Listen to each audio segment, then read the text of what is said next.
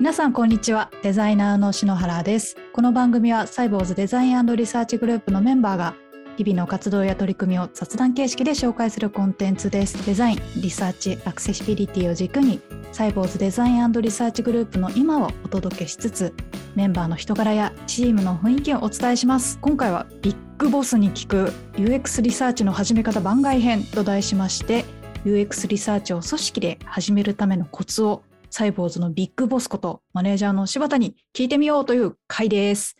今回は聞き手として株式会社ココナラの殿崎さんと鳴沢さんにゲストとしてお越しいただいています。イエイでは今日よろしくお願いします。お願いします。サイボーズデザインポッドキャストとしては、なんと3回目の出演になります。本当にありがとうございます。いやごひいきいただきありがとうございます。本当にズブズブでやらせていただいております。や今回もちょっと皆さんに聞いていただけるように頑張りたいなって思っております。よろしくお願いします。それでは早速自己紹介お願いします。そのここならの殿崎と申します。あの役割としてはそうですね、あのデザイングループっていう組織で一応責任者をやらせてもらってるのと、あと普通にあの普段 UI、UX 周りのデザイナーとしてあの働かせてもらっております。本日3回目ということで、あのはい、よろしくお願いします。イエーイ、お願いします。遠崎と同じく株式会社ココナラでプロダクトデザイナーしております、成沢やねです。ユーザーさんにとって使いやすいプロダクトを届けるために、リサーチはとっても重要だなって日々思っているので、今日柴田さんにお話をお伺いできるのをとても楽しみにしております。どうぞよろしくお願いします。イエーイ、よろしくお願いします。まあ、今回3回目ということで、ココナラさんにお越しいただいている経緯なんですけれども、昨年、サイボーズデザインポッドキャストで最も聞かれたエピソードというのがですね、ココナラさんがゲスト出演してくださった回でして、その報告をちょっと年末にね、あの、殿崎さんと鳴沢さんにさせていただいたところ、最近ココナラさんでは UX リサーチのニーズが高まっているというお話を伺って、じゃあ、UX リサーチの始め方について、ポッドキャストを収録しちゃいますかみたいな話の流れになって、今回あの収録の運びとなったような感じです。で、えー、ね、本当にありがとうございます。今日ガンガンちょっと質問させていただければと思ってるので、あの本当にあの弟子の気持ちで参りました、ね、お弟子の気持ちで弟子入りですね。リサーチャーによくある弟子入り。いや面白い回になりそうですね。でそうそうこれまたねタイミングよくあの昨日柴田さんがポップインサイトのセミナーに登壇して、あの、セミナー名がメンバーが能力を発揮する UX 組織、サイボーズデザインリサーチのビッグボスに聞くっていうあの名前のセミナーだったんですけど、今日はその延長戦といった感じで、セミナーで話したことをもとにですね、殿崎さんと鳴沢さんがより深掘りして柴田さんにガンガン質問していくという回になってます。はい。なので柴田さんは今日はもういろんな質問に反射神経に答えるといったような回になっております。はい、あの何でも聞いてください。あのあのリアル弟子の土井ちゃんも今日はいるので。あそうですね。あのサイボーズからは、はい、土井ちゃんが今日は来てくれていて、あ土井ちゃん簡単に自己紹介お願いできますか？はい、えっ、とサイボーズで UX リサーチャーをしている土井と申します。今日はよろしくお願いします。よろしくお願いします。あの柴田さんも簡単に自己紹介よろしくお願いします。えー、サイボーズのデザインのリサーチのマネージャーの柴田です。よろしくお願いします。はい、今日はこのメンバーでポッドキャストやっていきたいと思います。よろしくお願いします。はい、じゃあもう早速もうガンガンもう殿崎さんと鳴沢さんから質問をいただこうと思うんですけど、ちなみに今日何個ぐらいこう質問ご用意された感じですか？僕めっちゃ箇条書きにしてるんですよね。あの、そもそも前提みたいなところも実はまとめさせてもらってて、今本当にあのいろんな業界の、あの業界のいろんな UX リサーチャーの方に、あのヒアリングさせてもらってるので、ちょっとそれをそのまままとめて持ってきましたっていうのが、あの今日でございますと。事前準備がすごい。すごい。なんか前提として、あのまあ、まさにあのさっき篠原さん言っていただいた通りなんですけれども、あのもともとここならってあのユーザーの声を聞きながらそのプロダクトを作っていくっていう風な文化はある程度あのずっとあるんですよ。もともとプロダクトオーナーしている、まあ、鈴木、まあ、弊社の CEO なんですけど、まあ、彼があのものづくりに対して一応そういう風な考え方はあのずっとやってきていて、であのうちってプロデューサーっていう企画のチームもいたりするんですけれども、まあ、彼らもあのユーザーの声を集めるっていう風な行為自体は、えっと、一応ずっとやってきてはいますと。ただ、なんかその一方で、あの、なんだろう、それって別に意思のある PM とかデザイナーがもともとやってるから、なんか組織とか、そもそもその UX リサーチっていうふうな専門家を入れるとか、その専門スキルを入れる理由って、なんかどこまであるんだっけみたいなところは、まだ僕もちょっと説明しきれてないなっていうふうに思っていて、なんか僕自身はすごく UX リサーチのあの可能性っていうのを感じているんですけれども、じゃあ、あのそこら辺、あの専門家とかそういった特殊スキルをなんか入れる意義って、なんかどこら辺にあるんだっけっていうのをの全体的には今日お聞きしたいなっていうふうに思っております。で、なんか僕、ガンガン質問しちゃっていいですか？あ、もう全然大丈夫ですよ。もうここからは、あの、むしろお任せする感じで。答えちゃってもいいんですか？あの、昨日のポップインサイトのイベントをあの拝聴させていただいたんですけど、あの、大谷翔平選手のあのマンダラチャート、すごく刺さりました、僕は。あれ、あの、若手向けにちょうどいいですよ。いや、いいですよね。あの全然 UX リサーチからいきなり違うところから話してるんですけど、刺さったポイントは一番 あれいいなって思ってて、あの、うちもマネジメントとして使おうっていうふうに思いました。なんか、なるちゃん、あの刺さったポイントというか、なんか良かったなって思ったポイントありますか、柴田先生のごコメント。そうですね、まあ、同じくあのマンダラのところが結構気になってて、あの自分の言葉で次の具体的な行動がこう隣り合っていて視覚化できるっていうのは、次何をしたらいいのかがはっきり見えてすごくいいなっていうのと、あとはまあ1年目、2年目、3年目の長期的な自分のキャリアプラン描きやすいなっていうのはとてもいいな、真似っこしたいなって思いました。あれは本当にあの、ね、1年、2年、3年ってこう決めてやるのがよくて、実はあれはですね、若手か、あるいは中東的期待者って、全部やろうとすることがあったりするので、まあ、それは待てと。それは2年目でいいでしょう。みたいないうのにも使えます。なるほど。まずは1年目にこの部分の足腰を鍛えろという話は、あれを使っていい感じにできてるかなと思います。いや、昨日はすごく一マネージャーとしてあのすごく参考になった回でした。マネジメントのお話とリサーチのお話と、はい、とても面白かったです。はい。すみません、ちょっとあのマネジメントの話しちゃったんですけど、あの UX の話に戻すあの僕らちょっと将来的にやりたいこととしては、その UX の戦略として、まあ、かつ組織としてそのユーザーの声っていうのを、ま、ちょっと体系的に集めて、インサイトを得るっていうのを、まあ、効果的に、まあ、かつより効率的にやっていきたいっていうふうに思っています。で、えっとまあ、特に気になっていることとしては、あのまあ、まさに事業成長、僕らすごくあの今からしていきたいねっていうようなところで、あのスピード感ってめちゃめちゃ求められるかなっていうふうに思ってるんですよで、なんか一概にその UX リサーチ、まあ、リサーチのフェーズを入れちゃうと、スピード感ってなんかもしかしたら落ちちゃうんじゃないかっていうふうな懸念点は、やっぱりあるなっていうふうに思っていて、あのまあ、まさに柴田さんの話で、あのアジャイル開発の中でいかにさっとやるか、まあ、スピード感が大事だよねっていうふうに、なんか西郷さんもおっしゃってたんで、なんかちょっとそこら辺のところをより具体的にお聞きしたいなっていうふうにあの思っております。あの実際にどういうふうにやってるのとか、なんかスピード感高める中で工夫しているところとかが、もしあったらご教示いただきたいです。まずはあれですね、あの省けるところを省く、あの無駄を省くというか、例えば、僕らはまずやったのは、レポートを書くのをやめました。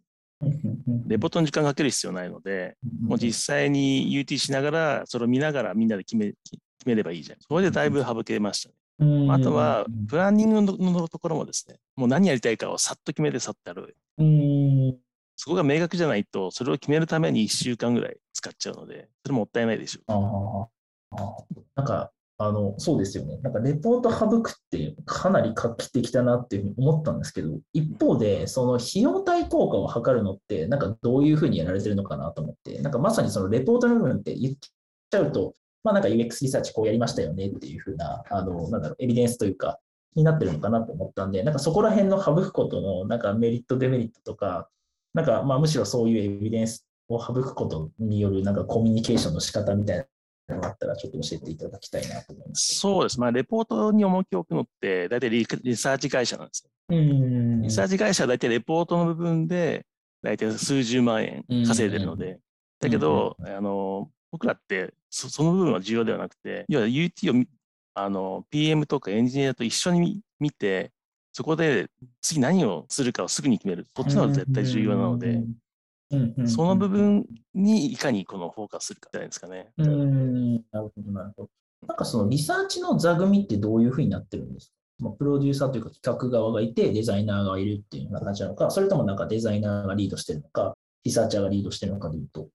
なんかそこら辺っていかがですか？まあ、一般的には PM がやりたいことがあって、バックログを作っていって、この辺ユーザーどうなんだろうという思ったときに、じゃあリサーチャーあるいはデザイナーと一緒にさっとそれを解決しようと。なるほど、なるほど。そういう流れですね。まあ、それが一般的ですね。な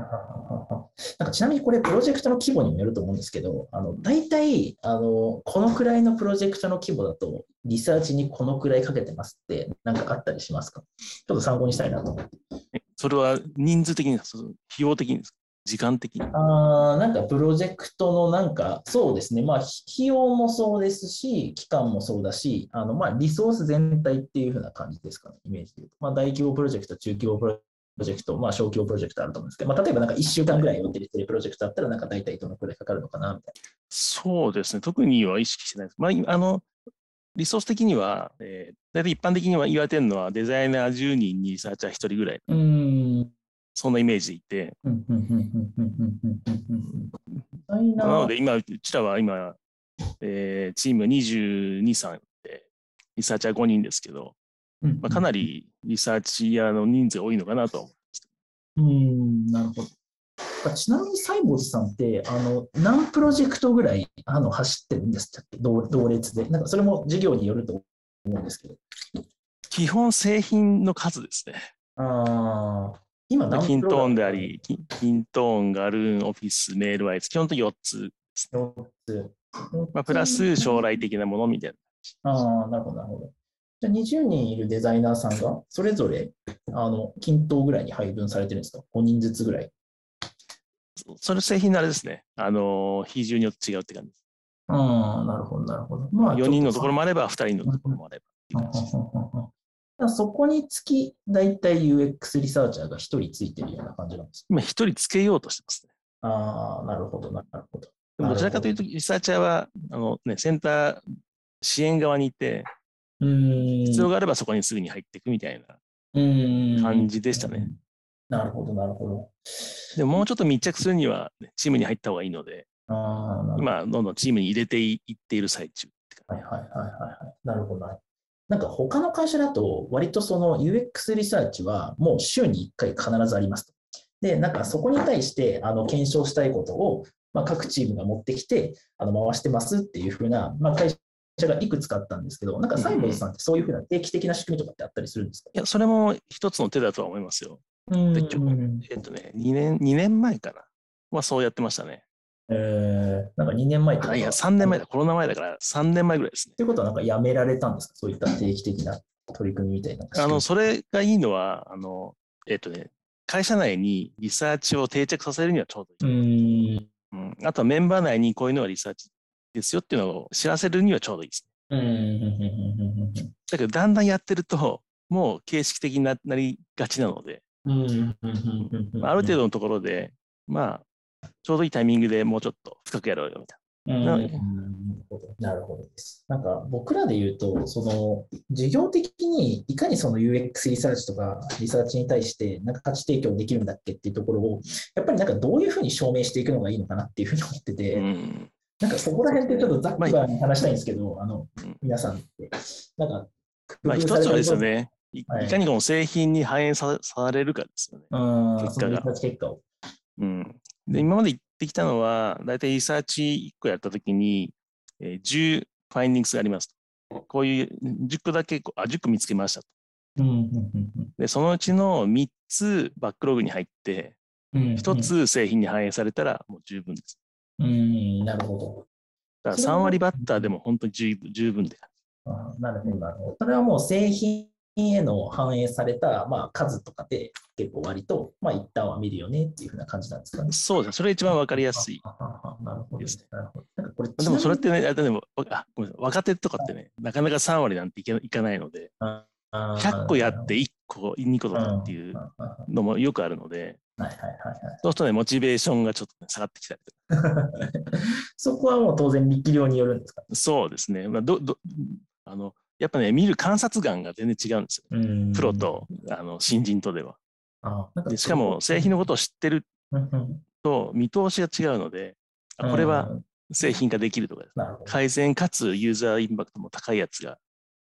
世に出せるっていうのが見えると、さっとこう、スムーズに出るんですけど、そうじゃないと、もう、あ、これはもう使いづらそうだから改善するとかって言ったけど、もうエンジニアコストは高すぎて、しかもこれ出したからって何か意味あんのとかって言われて、すごいめげるっていう。なるほど。まあ、それが新人の壁ですね。はいはい、まあ、デザイナーあるあるですよね、割とね。それまあ、そうですね。あの費用対効果を合わせられないというか。結構あのサイボーズの UX リサーチャーの方で、そのやっぱり開発を共にする PM の方だとかデザイナーさんがどういう意思決定をするのに困ってるかその材料をするのにどういうデザインがいいだろうっていうのの判断にちょっと悩まれてる時にその決定材料となるようなリサーチができないかってそういう視点を常に探してるともおっしゃってましたね。うん。あ判断スピードを速めるみたいなのは一個リサーチの、うん、まあ、提供できる価値として、うん、ありますよね、うん、そうですよね。プロジェクト、結果ね、プロジェクト全体の進行が早まるってことですよね。うんうん、なるほどですね。ちなみにそれってあの UX リサーチを始めようっていうふうになった後じゃないですか。あのそもそもゼロの状態で始めますっていうふうになった時って、なんかどういうふうに始められて、会社どういうふうに説得したのかなっていうのを、ちょっともしあったらお聞きしたいです。そうですね。まあ僕は本当に最初に来た時は、あの外部交渉を読んで、で、社員、当時は60人ぐらいですかね、集めて、まずは勉強会しましたね。うん、なるほど、なるほど。で、その後は、今度ワークショップを開いて、またみんなでこの新しいアイデアを考えて形にするみたいなワークショップ社員があリサーチってこういうやつなんだっていうのをこう分かってもらって、まあ、そういう会を何回か開きました。うん、なるほど。それはもう会社にとって UX リサーチってこのくらい有用なんだよとか、まあ、そういった肌感みたいなのを知ってもらうためにっていうふうな感じなんですかね。そうですね。まあ、プラス、なんかデザインチームなんか変わったな、みたいな、なんか今までと違うじゃんみたいな、そういう雰囲気も出そうかなと。なるほど、なるほど。なんかそこに意思決定者というか、決裁者みたいなのはいらっしゃったんですか？基本、開発本部長はそういうところで、あの部長クラスは必ず来てもらってます、ね、なるほど、なるほど。じゃあそういった決裁その人がいないいないと意味がない。そうですよね。そうですよね。決裁者の方も当然巻き込みつつっていうふうな感じなんですよね。なるほどです。いや、ちょっとまだまだ聞きたいことあるんですけど、なんか僕ばっか喋ってるなって思ったんで、あの、なるちゃんどうぞ。そうですね。なんかメンバーからしてみると、その UI、あの、冒頭でもちょっと聞いてたんですけども、UI デザイナーが、この UX リサーチのこう技術をこう身につけるべきなのか、なんかこう、UI デザイナーがこう、何でもかんでも、こう、スキルを、なんて言うんだろう、やれるべきこれからの UI デザイナーはリサーチもできて、まあ、PM 的なあのプロジェクトマネジメントもできてというふうにこう伸ばしていくべきなのかみたいなところは、なんかどの程度あの身につけておくべきなのかなっていうのはあの知りたいなと思ってました。僕はですね、若手にはもう、若手のデザイナーにはリサーチのやり方を教えてます。で、これから今ね、あの土井ちゃんが UX リサーチ勉強会を、まあ、1回目ややったけど、まあ、それを繰り返しながら、デザイナーにちゃんとリサーチができるようになってほしいって教えてます。じゃあ、サイボクさんでは。僕らも参加してもいいんですか、勉強会。あそのうちあの土井ちゃんの勉強会がオープンになるので、その時に。めちゃめちゃ楽しみにしてます。あの、そのうちと言わず、なんならちょっと今月中に一回 嬉しいです。やっぱりあの私の勉強会もあの本当に結構簡単なところからキーワードで、例えばユーザーさんの声を聞こう、ヒアリングしてみようっていう簡単なシンプルなワードから始めていて、なのでそれこそお客様のあのカスタマーサポートとか、ああいう問い合わせ窓口を担当してくださってる社員さんにも参加いただいたりっていう、あんまり開発だけですっていうようにせずに、お客さんのこと知りたい方どうぞっていうような勉強会を開催することで、そのお客さんの声を聞く、まあ、結局はそれが UX リサーチだと私は思ってるんですけど、それの良さとか、でその壁、ハードルみたいなのを低くすることで、あのメリットだとか、トライしやすさっていうのを伝えれればなと思ってやってます。はい。なんか、うちもまさにあの CS、あの、大部隊がいるんですけれども、まあ、あの、彼ら彼女がもう、あの、すごく課題感お客さん、あの、直に触れてるんで、あの、たくさん持っていて、まあ、ただ一方で、あの、まだまだその連携をしきれてない部分っていうのはまさにあるので、あの、そういった、あの、方法だったりとか、あの、やり方をぜひ、あの、教えていただけると嬉しいです。確かにあのね、CS の人たちに刺さってたね、この前の勉強会。そうですね。あの、うん、あの、ヒアリングの終了後に本音は出るとかいうところでね、刺さってましたね。なるほどね。はい。なるほど。リサーチ中はあの、そう、あの、かた、硬い、あの、形式的なリサーチだと、そのさ、先ほども柴田さん言われてたみたいに、時間がやっぱりかかっちゃうし、お互いハードルが上がっちゃうと。じゃなくて、あの、ちょっとお時間あった時に、ちょっとお伺いしていいですかっていうのも、あの、うん、私からしたらリサーチだと思ってるんで、なんかそういう習慣とか文化が、あの自然とちょちょっとずつ入り込んでいけば、なんかこう根付くのかなって思ったりしてます。うん、なるほど。なるほど。じゃあ UX リサーチはこうリサーチャーの得意な技能として閉じられたものではなく、なんかみんなが社内のいろんな職種がまあできる文化づくりっていうのがまあ大事なのかなっていう感じですかね。はい、本当にそうだと思います。あのリサお客さんの声を製品開発に生かすそのルートを作ってあげるのがリサーチャーの仕事かなとも結構思ってます。うんうんうんなるほどですね。ありがとうございます。あとデザイナーももう A 案 B 案がこう浮かんで迷っていたら、うん、もうすぐにそこら辺にいる人10人引けばもう結果が見えてくるので、それを気楽にできるようにするっていうのはとても大事かなと思います。うんうん、そこはもうまさに全デザイナーに僕も伝えてて、なんかちょっと聞いてきなよ何人かにっていうのをあの必ず伝えるようにしてますね。あのユーザビリティテストとかだったら、まあ、まさにあの一発で分かったりするので、あの本当に簡易的にやって進めるのも一個方法ですね。うん、そう。でその時にちょっとしたあの tips があるので、まあ、そういう部分を今土井ちゃんが優しく教えてくれる、優しく面白く。面白く。そう 面白面白おかしく。でもあの入社されてえ王子さんって何年目でしたっけね？年今4年目かな。4年目ですかね。の方ももうデザイナーさんなんですけど、自分であのそれこそオンライン UT とかでされてますね。もう今4年目、5年目のデザイナーはみんなリサーチができるように仕込んであるので。なるほど。なんか、あの、これもちょっと僕ぜひお聞きしたいなって思ったんですけど、なんか一見そのユーザーの声を聞いて製品に反映するって、なんかすごくよく聞こえると思うんですけど、なんか場合によっては割と、なんだろうな、あの、ユーザーの声を恣意的に扱うっていう風なケースも、もしかしたら発生しちゃうのかなっていうふうに思ってて、なんかそこら辺において、よりなんか客観的な感じでデータを、まよりインサイトに反映していくというか、なんかそういうふうなやり方がもしあったら、とか気をつけてることがあったら、あのぜひお聞かせ願いたいなっていうふうに、いかがですか？僕は必ずあのリサーチャーなりデザイナーに言うのは、ユーザーの声は聞くなって言ってます。ユーザーの声を聞くっていうのは、本当にあの作られたこの表面的な部分だけにとらわれすぎて、本音ではないんですよ。大体ユーザーはですね、本音は言わないんですよ。その部分を見つけられるのがリサーチャーであって、その見つけた方をちゃんとデザイナーに教えてあげるっていうのも一つのリサーチャーの役割。なんかよくユーザーの言ってることじゃなくて、行動を見て判断しようみたいなこと言ったりしますよね。うん、そうですね。必ず観察して、そこからちゃんと自分で気づける。うん、で本当にこのね、声をこうみんな取り入れすぎると、わけのわかんない、どうでもいい製品になってしまうので、まあ、そういうデザイナーになっちゃだめだよって話はしてました、うん。うん、とてもいい話ですね。あの。ちゃんと分析するまでがっていうことですね。そうですね。まあ、実はね、あのその先に何か実は言いたいことがあったりとか、問題が隠れていたりするので、うん。なるほど。なんか UX リサーチャーにおけるなんかそういった素養みたいなのってあるんですか？あの皆さんあの何人も採用されてると思うんですけど、なんかここだけ見てる、ここだけは絶対見てるみたいなフォントってあったりされるんですか？なんですかね。まあでも基本はですね、あの人の観察が好きだとか、あのうん。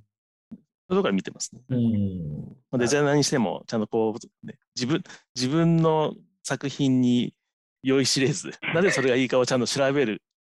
あの癖があるみたいな、習慣があるみたいな、そういう人はこう採用してます、ね、なるほど。なんか土井さんはあるんですか？あのリサーチする上で必ずこれは心がけてるみたいな価値観とかポイントみたいなとこあったらぜひ教えていただきたい。あの興味を持つですかね。あその事実に興味を持ってなんでそれが起こったんだろうとかいうのを興味を持っていろいろ眺めるっていうことにてますかね？はい、なんかそれってなぜそういうふうに思われたのかとか、なんか経緯とか、なんか背景があったらぜひお聞かせ願いたいなって思うんですけど、どうですか？あ あの子供の頃からあの母親にスーパーで買い物行った時にやっぱりあの周りのお客さんの行動を見るのがもともと好きで、うん、なんかそれで、まあ、そういう性格だったんでしょうね。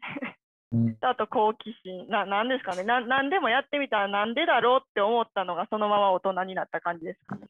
うん、確かにあれね、相手の言ったことをそのまま信じない人の方がいいかもしれない。あ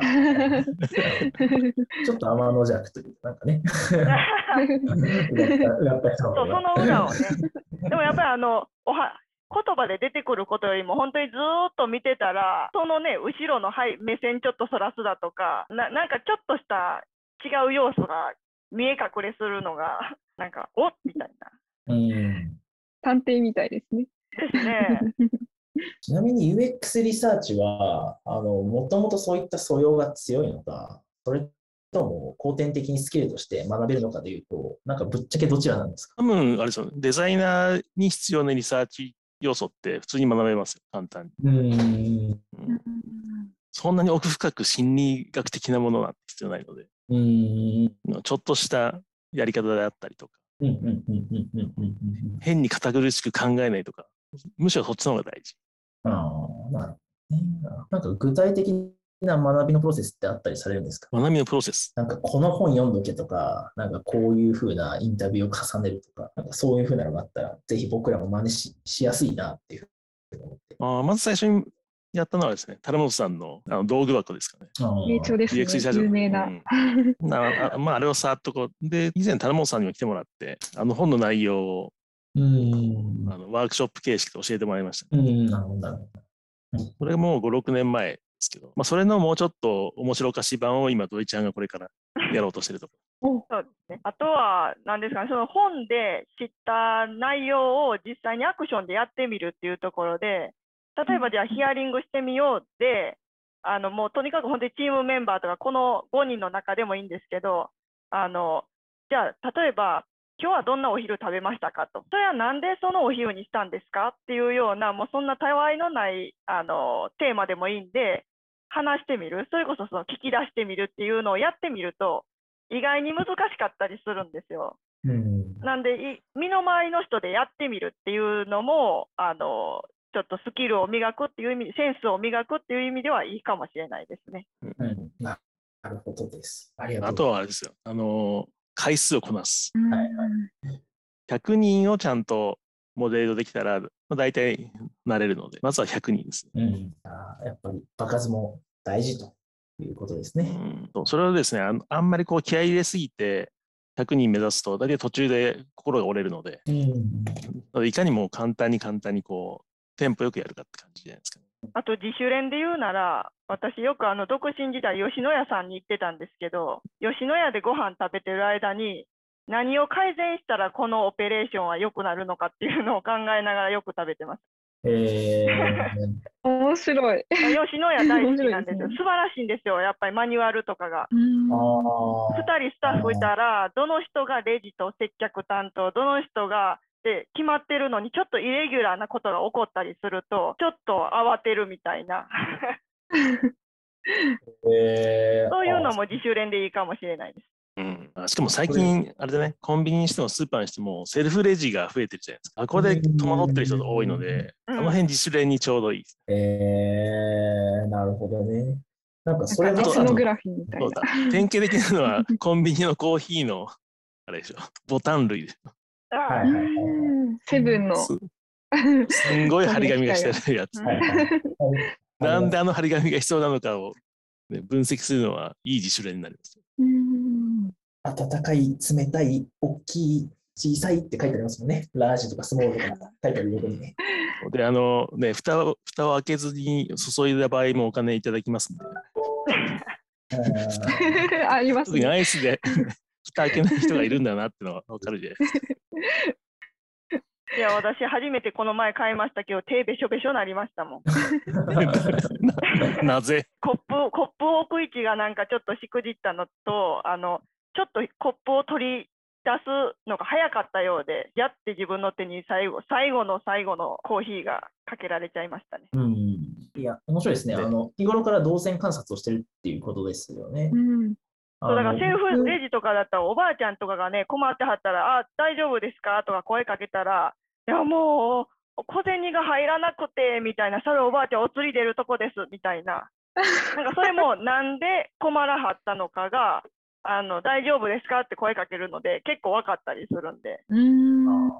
日々観察なんですね。そうあの小銭入れのところに千円札一生懸命突っ込もうとしてはったりするんで。うん例えば昔大学院生の頃にはですねあので電車の切符を買うところを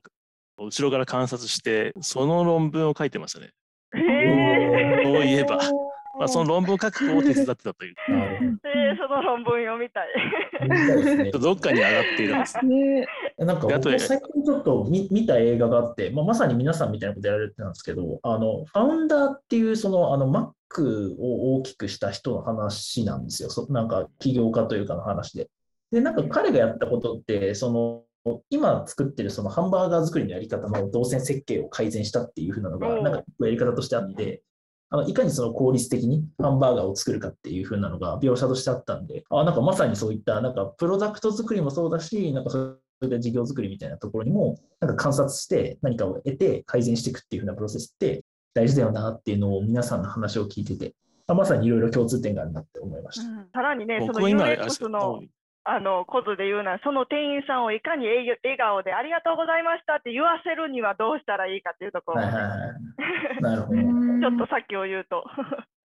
なるほど。あのぜひ皆さんにも見てほしいですね。あの UX リサーチャーとして多分共感できる部分がもしかしたらあるかもしれないですね。面白い映画ですね。えー面白いですよ。かなり。はい。おすすめです。まあ、あと僕は最近あの被災地に行っていろいろと支援してる時もですね、もう基本的には本当に観察をして、そこをいかにスムーズにするかというのの繰り返しですね。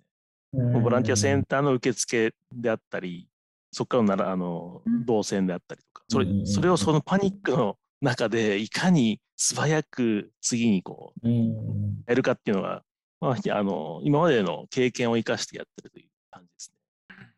ね。結構ね、デザイナーもリサーチャーも被災地に行くと、本当にいい修行になりますよ。うん。まあ、多分修行というかね、何もできずに終わってしまうので、だ大体の人は。なので、とっても悔しい思いをして帰帰ると思うんですけど、なんかそれを繰り返すと、とても自分が鍛えられるかな。うん。なので、いつかは土井ちゃんもぜひ、はい。もうすべ現場にてが計画した準備とかできないですもんね、基本はうんね。ね、その場で作らなくちゃいけないで、うん不足不可能なところで少ないリソースの中で何とかするっていうことの連続なんですねそうなんですよ。でしかも、現地にいる職員さんのレベル、リテラシーも見ながら、じゃあ何やればいいかみたいうん完璧なものを作っても一緒に考える。な。うん、そうなんですよ。すごい難しいの作ってもできないしう、うんん。一瞬で共感してもらわないとダメですもんね、その仕う組みに。ん、うんそうね、その製品作りに結構ね、共通するところがありますね。なかなかいい話になってきたんうんじゃないですか。またあのランキング1位をこれ目指せるんじゃないですか。ねちょっと私も今それ言いかけましたけど、ちょっと私には恐れ多くて言えないです。すみません。なんかそれ意識し始めるとなんかね。どうですか？殿崎さんと成沢さんは聞きたいことって全部聞けた感じですか？あ、いや、まだ僕はあり めちゃくちゃある。そうそう。そう、なるほど、なるほど。そう、実はちょっとさよならのお時間になりつつありまして、これ、またあの延長2戦でいい回目んじゃないですか。延長戦やりますか？ねいやけどなんかすごいよ私今回はもう鳴沢さんと殿崎さんにガンガンこう質問してもらうみたいな感じだったんですけどあの普通にリスナーとして聞いちゃってたんですけどなんかすごくあの面白いなと思って聞いててちょっと続きもちょっと聞きたいなと思うので2回戦はぜひやりたいなと思いますのでよろしくお願いします。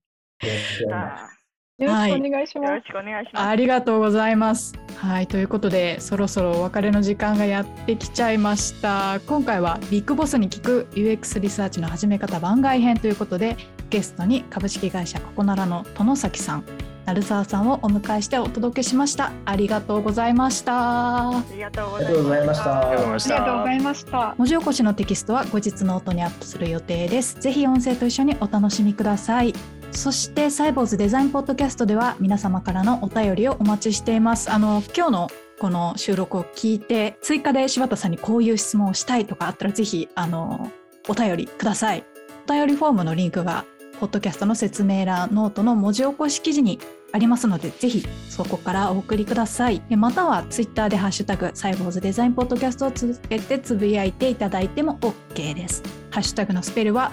CYBOZUDESIGNPODCAST になります。番組の感想、メンバーへの質問、リクエストお待ちしています。それではまた、さようなら。さようなら。さようなら。